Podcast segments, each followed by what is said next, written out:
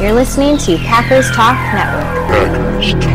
PackersTalk.com. Do you want to experience the thrill of a Packers game at Lambeau Field? If so, be sure to get your guaranteed authentic tickets from TheTicketKing.com, a longtime trusted source and local Green Bay business. Just go to PackersTalk.com/tickets for more information and ticket links. That's PackersTalk.com/tickets.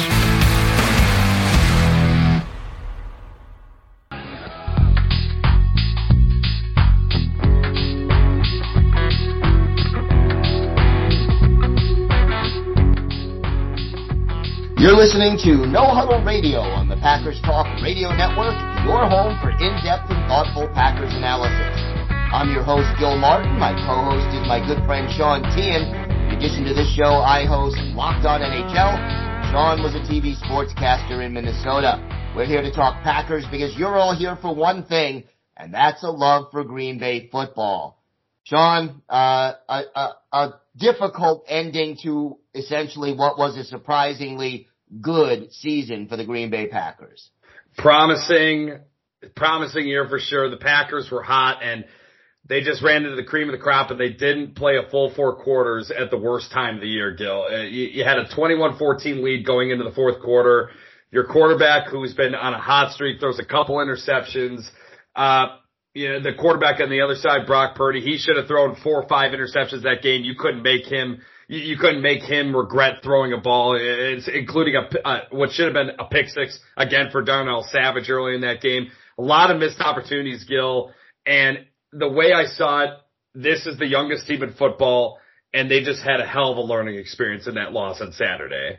Yeah, I mean, there is one thing that in the NFL you have to learn how to win. You know, you could be a great quarterback. I'll even take it back to Aaron Rodgers' first season as starter in 2008. Rodgers was putting up amazing statistical numbers, but the team went 6-10, and they went 1-7 in one-score games, and the win was the first game that was a one-score game all season. So he would get them close, and he would move the ball, but learning how to win is a step beyond just learning how to play well. And I think on Saturday, we saw a Packers team that played well, but didn't quite know how to finish. And I was at the game on Saturday, Gil. I mentioned that on Thursday last week, or on Friday when it was released on Spotify and all the podcasting partners that we broadcast on. I was there with my brother, a good friend of ours too, since we were children. And we were right by the Packer Tunnel. We had some really great seats, and the look of dejection on the faces after the game was really sad. But what my brother and I and what my buddy and I were saying to all those Packers who were walking down that tunnel, we said, keep your heads high. You're going to be back. You are going to be back. And there are some players who obviously, and if you saw on TV too, if you saw someone wearing a number 74 Elton Jenkins jersey by the Packer Tunnel, that was me. So that's what I told every single player I could walking into that tunnel. Keep your head high. We are going to be back. This is only the beginning. A lot of players too looking up being like, yep, there were, Tucker Kraft was one where it's like, he said, you're damn right. We're going to be back. And it's just something too where it's like, there's so much promise with this team. And if you look side by side, comparing Jordan Love's first year to Aaron Rodgers' first year, Jordan Love's way ahead of where Aaron Rodgers was in that first year as a starter. And that is promising, Gil. That's so promising. It is. And he also had a much more inexperienced crew to work with. I mean, if you recall, Greg Jennings, was on that roster in 2008. Donald Driver, James Jones. Right, Jones, Driver. You had so many experienced targets that Rodgers was throwing to. So, look, having a better first season than Aaron Rodgers doesn't mean he will be a better quarterback than Aaron Rodgers. Yep. Let's let Jordan Love be Jordan Love, but at the same time, it's also very promising. And the other thing for me is not just about Jordan Love, but really about the whole team. To compare the month of October to the month of January, I mean, first of all, the October Packers don't even make the playoffs, but If they're facing the 49ers in Santa Clara, that game is not 24-21 if the team that was playing in October was on the field. And so much of the NFL, it's not who you play, it's when you play them. You talk about October Packers, that was possibly top five pick worthy level. You know, that's how bad the Packers were there. And just to see them turn it around so fast, and someone said it best too. I can't remember who said on Twitter, said, can we rebuild every year? Because this year was so much fun. Remember that, where there was this, we expected so much worse. We expected not a lot of wins, and to get in the playoffs and to actually have the number one team in the NFC on the ropes and not be able to finish is just, it's just so critical. And the Packers too, defensively, they had a really good game plan against Christian McCaffrey. He had that 139-yard touchdown run, but outside of that, only 16 carries for 59 yards. He had 7 catches for 30 yards.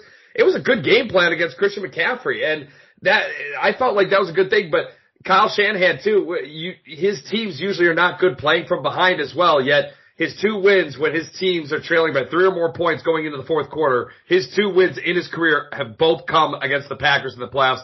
It's so infuriating me, where that is just the biggest monkey on the back when it comes to the Green Bay Packers, is just not being able to get over the San Francisco 49ers. Doesn't matter if it's Rodgers, doesn't matter if it's Jordan Love. Brett Favre was able to beat them quite a bit, so I'm not going to go there, but it doesn't matter. It's just always a struggle against them, no matter what. Well, okay, but Brett Favre had the Dallas Cowboys, who he had trouble against in the past. So, that's true.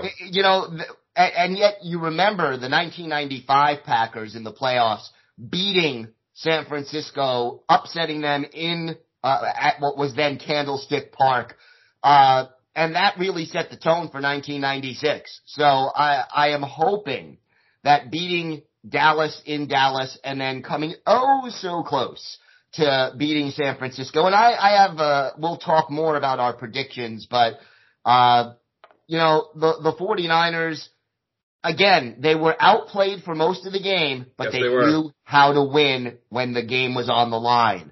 And the Packers just didn't know how to do that just yet.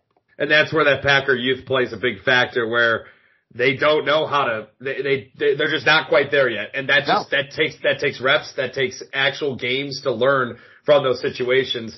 San Francisco knows how to do it. They know how to finish, like you said. Another point I want to bring up too. Aaron Jones, he proved he needs to be back next year, man. That guy is everything to the Green Bay Packers, and we'll talk about that more in just a bit coming up here on this episode of No Huddle. But Aaron Jones is just so important, and I spoke to you before we hit the record button on recording this episode, where John Kuhn, he does the radio sideline announcing for the Packers on the Packers flagship broadcast. And we talked to him a little bit before the game and after the game. And after the game, John Kuhn was just like, man, before the game, John Kuhn thought the Packers were going to win. He said, we're going to win this game. We're going to go to the NFC Championship. And then after, he's like, man, we were more physical than them. We couldn't take advantage when the opportunities were there, and we just couldn't finish. And that's a big bummer. But, another bummer kind of for the guy who used to be in charge of the defense. That's Joe Barry. He got canned by the Green Bay Packers, this week, as defensive coordinator. So the Packers, they're looking for a new defensive coordinator. Gil, first, before we go into some possible candidates, what are your thoughts on this move that was made by Matt LaFleur? I think it was the right move. I would have done it last year, quite honestly, after the season ended, and I said so on this show at that time. But look, the one thing that I have to say, the philosophy of the Joe Barry defense was just too reactionary. Yep. They would react. They would wait for you to make a mistake instead of causing you to make a mistake. Mm-hmm. And the difference in attitude typically between a defensive player and an offensive player in the NFL, or really at any level in football, is that a defensive player wants to be more aggressive and hit you and make you fear him and make you make a mistake. And the Joe Barry defense didn't make you do things. It prevented you, hopefully, from doing really good things and hoped you would make a mistake. But the lack of aggression, the predictability too often. I mean, look, I'm not going to sit here and tell you Joe Barry was a complete disaster, because if you look at the last 2 regular season games and the 2 playoff games, the defense did enough to win all 4 of those games, and they did win 3 of them. But It just, there weren't enough big plays. There wasn't enough of the attitude wasn't right. And I think the players had a negative reaction to the idea of hanging back and, you know, not being aggressive, not making the offense react to them, but just to react to the offense and hope that they don't make a big play. So, I mean, Joe Barry is okay. He's not incompetent. He's just not great. And if you want to take that next step for this organization, you need better than okay. And for me, you look at a coach and it's like a chef. You know, you're given these ingredients. What can you make with them? Mm-hmm. And I always had the feeling that, you know, Joe Barry was given steaks and made hamburgers. Yeah. Rather than the other way around.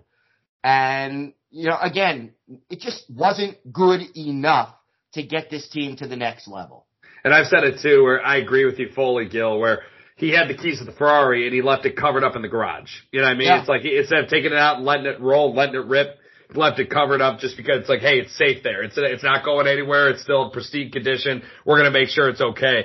And I feel like it's, yeah, you could say, hey, 8 first round picks on that defense.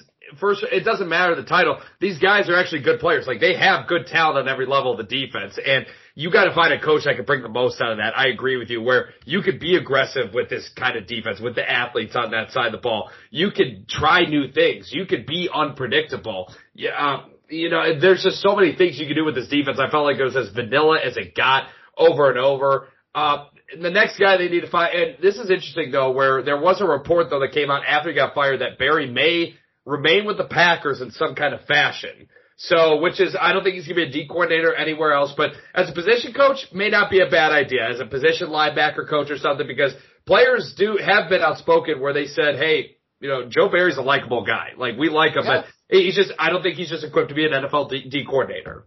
No, and look, if he's a special defensive advisor or he becomes the linebackers coach or whatever the heck he's going to be, I have no problem with that. He's under contract for next year. You might as well let him earn the money. Yeah. But, you know, I don't think he's a bad guy. Like you said, everybody seems to think he's very likable. He works hard. I don't deny that. It just is, I guess I'll sum it up this way. You know, when we've done all year for 17 games and 2 playoff games, you're previewing the game. And at different times against different teams, we have said, how are the Packers going to handle, you know, Brian Flores' defense? How are they going to handle, you know, so-and-so's defense because it's aggressive or it does this unusual thing? I don't think any NFL head coach or offensive coordinator was asking himself, oh no, how do we handle Joe Barry's defense? I don't think that ever happened. And that is an indictment of just, you know, he's not good enough. And you know that with Matt LaFleur, he's what, got 5 years in the books. He's going into his 6th year as the Packers head coach. This is going to be his 3rd D coordinator. He needs to get this one right because there is talent on that side of the ball that's locked up for a while too. And if Matt LaFleur doesn't get the next D coordinator right, his job may be on the line, like it or not. And I love what Matt LaFleur has done with Jordan Love and the young offense. They've grown so much, but you're in charge of the whole team, and if you can't get the next D coordinator right, it's going to be a problem, and Matt LaFleur may be in talks of being dismissed. And I hope that doesn't happen. I really like Matt LaFleur. I think he's a great coach, but that is the reality of the NFL where this is going to be, if this is a pattern, it's like, hey, we got to get some new thinking in there. But, some top candidates though, it seems like on paper, Cowboys defensive back coach, former Packer Al Harris, former Wisconsin Badgers defensive coordinator Jim Leonhard, he reportedly turned down the job in 2021 after Mike Pettine was let go after losing in the NFC Championship to Tampa. Most recently, Panthers defensive coordinator Ejiro Evero is another candidate. He worked with the Rams. He interviewed for the coordinator job in 2021 as well, and Matt LaFleur chose Joe Barry over Evero. Some other guys, free agent defensive coordinator Wink Martindale previously with the Giants, but seemed to be that he butted heads with Brian Daboll there, so could be a possible issue, but was a very good D coordinator for the Baltimore Ravens as well. A lot of names that are potential, Gil. Who's the guy that you may want to see Matt LaFleur bring as the next D coordinator in Green Bay? I would still go with Leonhard if they could get him. I just think he would add a little juice to this defense. He turned them down a couple of years or 3 years ago. Whether he'd be more interested now remains to be seen, but I would like to see him get that opportunity. But, you know, to me, there's just a couple of things that I'm looking at more than a specific name at this point. I don't want someone who's going to leave after 1 year to become a head coach somewhere else. Yep. I want a little continuity to be established, number one. And I don't want somebody who's going to run a version of the Vic Fangio defense just because it just seems to have been caught up to by offensive coordinators. Yes, it has. This is a chess match. You know, this is move and counter move. And right now, if you're still running the Vic Fangio defense, you're 5 or 6 years out of date. So, and, you know, and thankfully Vic Fangio signed somewhere else this week. So yes, he did. Signed with the Eagles. He himself is not a candidate, but I would like something, you know, I don't want to see them running that same defense or a variation of it. So those are the criteria that I'm looking for. And now, one other thing, I would prefer not to bring in a former head coach, mostly because those people don't stay as defensive coordinators. They're always looking for that next jumping off point, for another head coaching job, or they'll kind of possibly challenge Matt LaFleur's authority on a certain level. So those are the criteria I'm looking for. I like Leonhard. I think he would be a good addition. Harris obviously has a sentimental, value for what he did for the Packers, and he learned from some very good defensive coaches and coordinators, but he's never done it himself. So that's a little bit more of a gamble. Yeah. That's one of those things where I get the feeling it'll either work spectacularly or fail spectacularly. And I'm not sure if, Matt LaFleur is willing to take that chance. For me, I just want a coordinator who is more situationally aware of the time left in the game, how many possessions you have to play with, all that stuff, when to be aggressive, when to hold back. You need someone who's better in situational awareness. And that was a big issue with Joe Barry with me, where San Francisco was able to run their 5-minute offense in that game on Saturday, in that playoff game. And the Packers were left with just a little more than a minute to either tie or take the lead.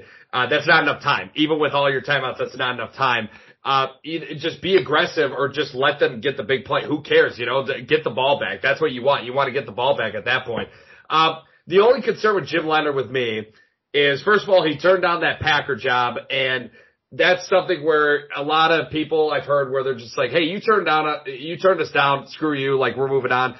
But Jim Leonhard, in his defense though, defensive coordinators, high-level D coordinators at the college level get paid a hell of a lot more money than they do at the NFL. It's weird, but it's legit. That's legit the business of college football. He would have taken a massive pay cut if he would have became the Packer D coordinator. Plus, at the time, too, it looked like Paul Chryst was possibly at the end of being a head coach for the Wisconsin Badgers. Jim Leonhard looked like he was going to be the next in line as the head coach, but then Chris McIntosh, the athletic director, went a completely different direction, so things changed for Jim Leonhard. So now he's available. He was a consultant for Brett Bielema for Illinois this year, but he was working from home. He's still living in Wisconsin. Jim Leonhard's a possibility.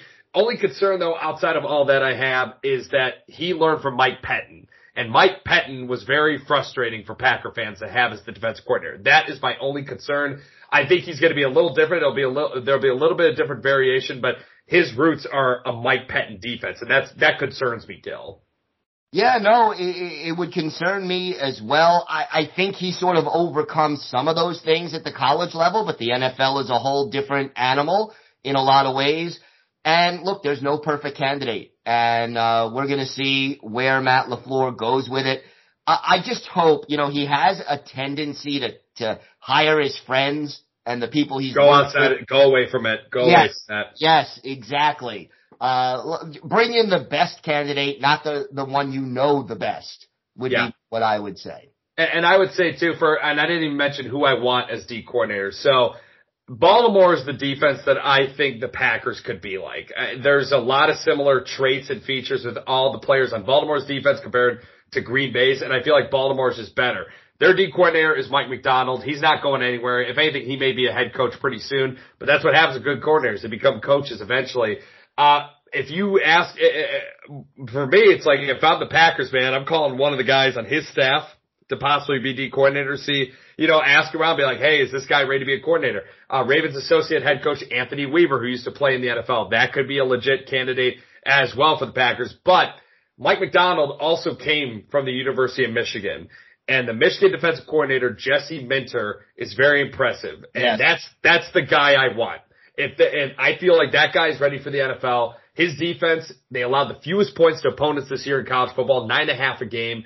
They were the sixth best rushing defense in the country, second best passing defense in the country, second total defense in the country.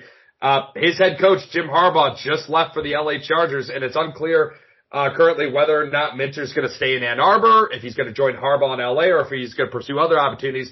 I'm Matt LaFleur, man. I'm getting on the phone with Jesse Minter's agent now. That's the guy I want. Yeah, I would love to see him, and obviously being a Michigan grad, it would be pretty nice to see. And that defense was aggressive. That defense dictated to you. Now, They had an advantage in talent against most of their opponents over the course of the year, which is not as easy to get in the NFL, but I like the thought process behind that defense. And I think Rashawn Gary would pretty much enjoy working with him again as well. I think so too. Yeah. And it's just, the thing is they're the national champions for a reason, because that defense was nasty. The offense was pretty good, but that defense was nasty, and the stats back it up. They prove it, and it's kind of crazy, Gil. It's like, look at where another outside candidate where I don't think he's going to be an NFL guy, but Jim Knowles at Ohio State, their rival. Yeah. Michigan and Ohio State had the two statistically best defenses in college football this year. So that maybe that's something where Matt LaFleur gives a call to reaches out in Columbus, Ohio, and calls Jim Knowles about possibly being a D coordinator. Who knows? There's a lot of ways he can go. He's got to get it right. Another thing to note real quick too, strength and conditioning coach Chris Gizzi, who is a former Packer player, also got fired by the team. The Packers notably have been dealing with a lot of injuries over the years, a lot of soft tissue injuries, specifically to Christian Watson and Eric Stokes, who are going to see hamstring specialists at the University of Wisconsin-Madison this offseason to figure out what's going on and how they can get better. It was kind of surprising, but it kind of wasn't surprising that Gizzi was let go. Yeah, I mean, I think they just got to a point where they connected the dots a little bit, and whether or not it's Gizzi's fault, they're just looking for a new approach, because, you know, these constant injuries, certainly, especially, you know, Aaron Jones had a hamstring.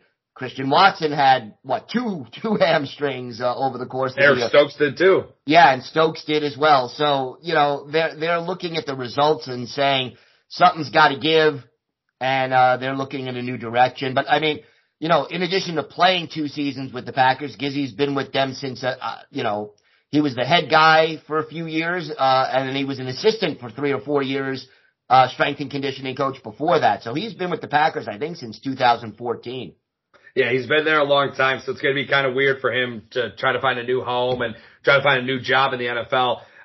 Hamstrings are so weird, though, man. Soft tissue injuries, it's just, I don't know if there's a right or wrong answer to anything. It's just a matter of, like, Christian Watson kind of said it best, where with his hamstring injury, he has this injury because he's too fast. That's honestly a way to describe it. My brother was a track and field guy back in the day, and he said there's just so many things. A hammy can go at any time, and there's no rhyme or reason to it, and it doesn't make sense.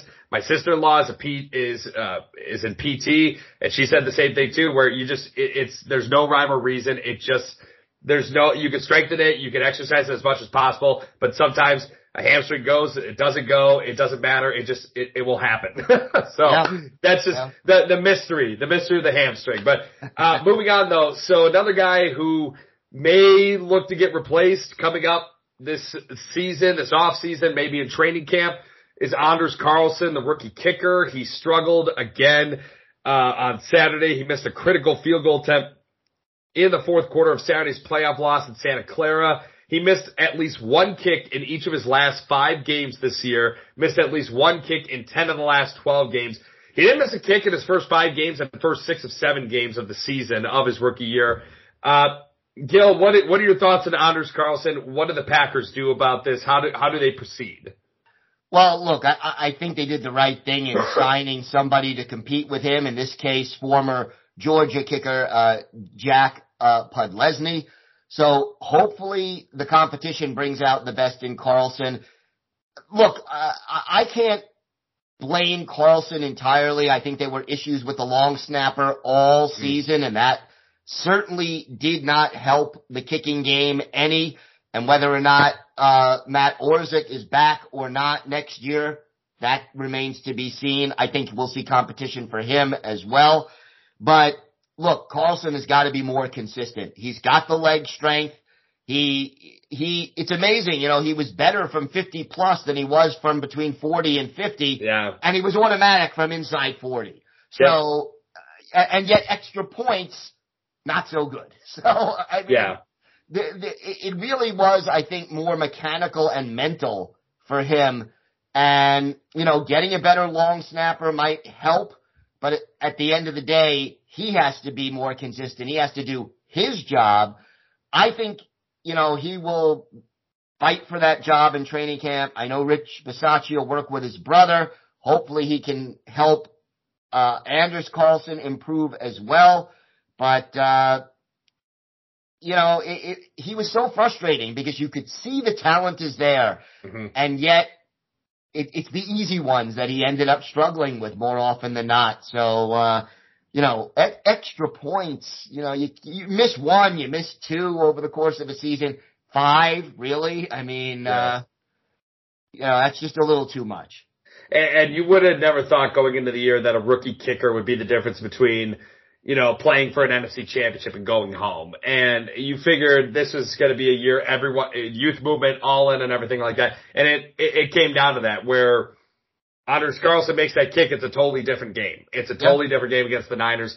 Going back to Georgia kicker Jack Podlesny, who the Packers signed, two-time national champion at Georgia, made 82% of his field goals as the primary kicker and 99% of his extra points in 3 years with the Bulldogs. With Carlson, though, he was 81.8% this season on field goals. That was 26th in the NFL, 87.2% on extra points. That was 32nd in the NFL amongst qualifying kickers.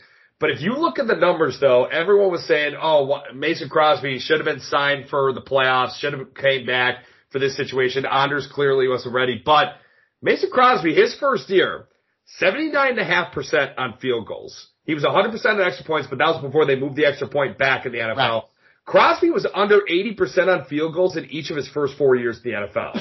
He was 63.6% in his sixth season, and then he rattled off 4 straight years making at least 81% of his field goals, and then 7 of 8 seasons connecting on at least 81% of his tries. So that to me is a look of, and people didn't call Mason Crosby a bad kicker necessarily. No. Mason Crosby was a good kicker, and he's going to be in the Packer Hall of Fame one day. You look at Anders Carlson's numbers, and I think looking at what Mason Crosby did early on in his career, Anders Carlson's kind of ahead of where Mason was. Yeah, and just to take it a step further, you know, Mason Crosby was signed by the Giants this year, and he didn't do so well. And when he got into the one game he did, he missed an extra point, he missed a couple of field goal tries. So, you know, for those of you that say that, you know, 40-year-old or 39-year-old Mason Crosby would have done a better job, not so fast necessarily. So I think they made the right decision to go with the rookie this year and to live and die with the rookie. But look, now next year, no more excuses, no more we're in rebuilding or retooling mode.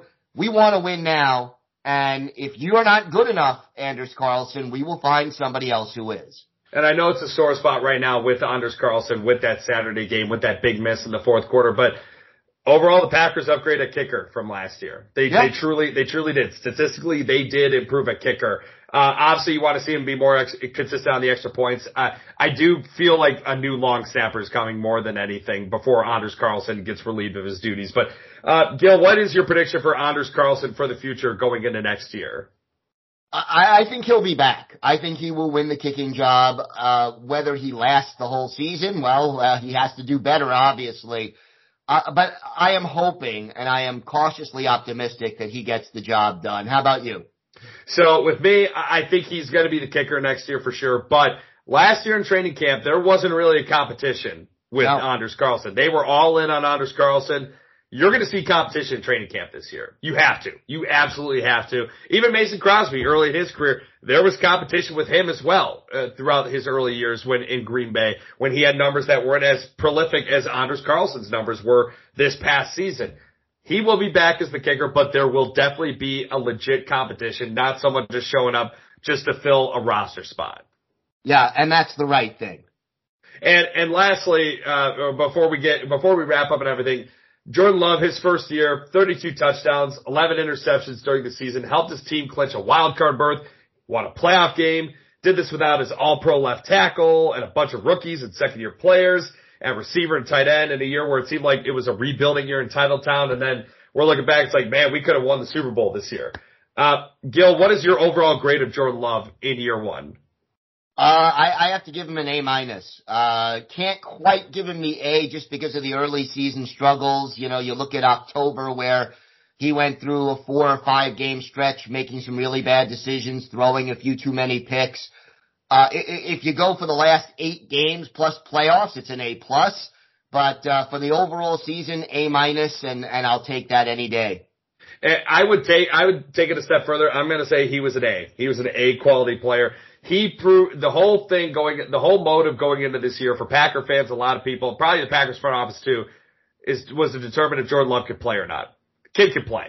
He could play. He's got room to improve, but he could play. He's the guy. I mean, he had numbers competing with MVP candidate Lamar Jackson and Dak Prescott and Brock Purdy. He was one of the best overall over the whole year, statistically one of the best quarterbacks in football this year. And he did it with a bunch of youth and not a lot of experience around him. He is outstanding to me. I think he gets an A for sure. And then your very early prediction for the 2024 Packers. Ah, boy, you know, you're right. Very, very early. We don't even know who's going to be back, who the draft picks are. I'm going to say my early pick is they go 11-6 and win the division. How about you? I think 12-5. And we'll see how the schedule plays out and everything like that. If they have long road trips or long home stands, whatever it may be. I think David Bakhtiari is going to be gone, unfortunately, because it's not really a discredit to David Bakhtiari. It's more of a credit to Rasheed Walker. He played very well at left tackle, and it's just a matter of, it's business. Business is business, and David Bakhtiari, he hasn't been able to play. He's owed a lot of money. I think he's moving on. I think Aaron Jones has to be back after the year he had and how important he proved to be the Packers offense. But barring any catastrophic injuries, this feels similar to when the Packers lost to Arizona in Rodgers' first year in the playoffs. And they took that game to overtime. They lost 51-45 in overtime after overcoming a 20-point deficit or whatever it was. I think the Packers are going to play in the NFC Championship game next year. I truly do. I barring any catastrophic injuries, I think they are going to play for the NFC Championship next year. I think that's very, very possible. And, to me, as of right now, and again, we are at the beginning of this process, obviously, the off season, but the Packers, to me, have got to be one of the 3 favorites to get there. Absolutely. And there's not a lot of pending free agents. If you look on Twitter, Adam Schefter, usually after every playoff team gets eliminated, he'll literally have a list of key players who are free agents this year, and he'll list a bunch of players on each tweet. He didn't tweet one thing for the Packers because there's not a lot of big-time free agents who may leave. We may see John Runyon Jr. walk out the door, but they have an answer at right guard, I believe, and Sean Ryan. Josiah DeGuara, who knows, but they could draft someone at that spot, and they have a lot of quality tight end depth as well. Dave Bakhtiari, he may be gone, but I feel pretty good about the offensive tackle spot. Aaron Jones, I think he's back. A.J. Dillon, unfortunately, I think he's moving on, too. I don't think they're going to keep him around. He struggled a bit this year when the rumors floated around they were trying to trade for Jonathan Taylor. I think that sealed A.J. Dillon's time in Green Bay for sure. But again, it's like after that Arizona game in 2009, I remember watching with my friends and I said, we're winning the Super Bowl next year. And I felt like being in Santa Clara on Saturday, watching the Packers walk off the field. I'm like, we're gonna be in the NFC Championship next year. That's not Super Bowl, but we're gonna be in the NFC Championship next year. We're gonna be competing, and we're gonna be right back in it. Yeah, I think that's very, very possible. This team is on the upswing, and barring some real bad injuries or some regressions by some players, I think they will take that next step next year. And Gil, before we get to some trivia, what articles do you have coming up online for the Packers Post, Cheesehead TV, and beyond? Well, for the Packers Post, I took a look at the 5 biggest areas of need for this team as we start the off season. And I also did an article grading all 13 draft picks from 2023, one of the deepest drafts that the Packers have had in recent years. For Cheesehead, I took a look at the 3 moves that the team made within a week of the end of the offseason, changing the 2 coaches, and bringing in competition at kicker, and just sort of looked at the difference in attitude, how they're approaching this offseason as compared to how they approached last offseason. I think it's definitely a more aggressive mindset going into this offseason for sure, Gil. And yeah, their cap relief is getting a little better, but I don't think there's a lot of cap room, essentially to help with outside free agents or anything like that. But, that's a topic for another podcast episode when we get closer to free agency and everything. But a lot of draft capital, a lot of talent already on this team. It's very promising. But Gil, you ready for some trivia? I am ready. All right. Well, with Saturday's loss in Santa Clara against the 49ers, Packers season, of course, sadly over, but it also means their draft position is locked in and set for this spring. Their first pick is slated to be 25th overall in the 2024 draft. Packers have picked 25th overall in the first round of the draft 3 times in their history. Gil, who was the most recent 25th overall pick by the Packers in the draft? And I'll give you a hint. This was during the Mike Sherman era as general manager. The Mike Sherman era as general manager. Oh. He wasn't general manager for very long, but yeah. So it's hard though to go back in the memory bank. And I'll also tell you too, he was on the defensive side of the ball. He was on the defensive side of the ball. He was, I gotta go with a disappointing pick overall, Ahmad Carroll. You nailed it. Cornerback Ahmad Carroll from Arkansas. He was infamously picked 25th overall by the Packers in the 2004 draft. Rough NFL career. He registered 3 interceptions, 3 sacks. He appeared in 34 games for the Packers before the late Ted Thompson released Carroll in October of 2006 during his 3rd season with the team. Carroll then later signed with the Jacksonville Jaguars 5 days after the Packers cut him. Played 1 game with the Jags. Was released by Jacksonville in May of 2007. He then signed with the New York Jets in July of 2008, appeared in 22 games with the Jets before his career ended after the 2009 season. Notable players the Packers picked Carroll over was Western Michigan edge rusher Jason Babin. He was picked 27th overall by Houston. He had 64.5 career sacks. Ohio State corner Chris Gamble. He was picked by the Panthers 28th overall. He had 27 career interceptions. He would have been an upgraded corner. Auburn linebacker Carlos Dansby. He was 33rd overall by the Cardinals. 43 career sacks, 20 interceptions, really versatile linebacker. Boston College offensive guard Chris Snee, who is the son-in-law of Tom Coughlin, who coached the Giants to 2 Super Bowls. 34th overall by the Giants, 1-time All-Pro. And then Iowa safety Bob Sanders also was in that draft. 44th overall with the Colts. He was a 2-time All-Pro before injuries ended his career kind of abruptly. Other 25th overall picks in Packer history. Defensive back Antoine Edwards was picked in 1999 out of Clemson. And then in 1967, the Packers selected quarterback Don Horn from San Diego State. I do not know that name at all, Gil, but I don't think you were around in 1967, were you? I'm too young to remember 1967, but I have interviewed Don Horn. So, that is a small world. So that's pretty cool. So hey, you interviewed one of the 3 Packer 25th overall first round draft picks in Packer history. And then also just want to note one more 25th overall pick by the Packers. Wide receiver Boyd Dowler. He's a future Super Bowl champion with the Packers with the Lombardi Pack. 25th overall pick by the Packers in the 1959 draft, but this was before the NFL expanded and merged with the AFL. He was a 3rd-round pick, technically, by the Packers at 25th overall. Yeah, and Dowler, you could make a solid argument for him to be in the Hall of Fame as well. If Max McGee didn't have the game of his life hungover in Super Bowl I, I think we would not know the name Max McGee, and we would know the name Boyd Dowler a little better. Yeah, probably. And lastly, Gil, what's Championship Sunday coming up? Unfortunately, the Packers aren't in it. Ravens against the Chiefs, Niners against the Lions. What are your predictions? Boy, oh boy. I'm going to go with the favorites. I am going to say it's going to be Ravens versus the Niners. I think the Ravens beat the Chiefs 27-20. I think the Niners edged the Lions 24-23. I think we're going to have a couple good games on Championship Sunday. Ravens-Niners rematch of the Super Bowl from 2013 or 2012. I can't remember exactly off the top of my head. The Harbaugh Bowl, yeah. Now it's going to be a little different, but should be a good game coming up on, good couple games coming up on Sunday. And, yeah, just wish the Packers were there. Yeah, so close. So close. And yet, so far. Yep. 100%. Well, that's it for today. We'll be right back here next week. We're going to be here all off season. Follow us on Twitter at GillPackers and at GBPackerSean to stay up to date on all things Packers or to ask us questions. Or you can email us at GBPackerSean@gmail.com.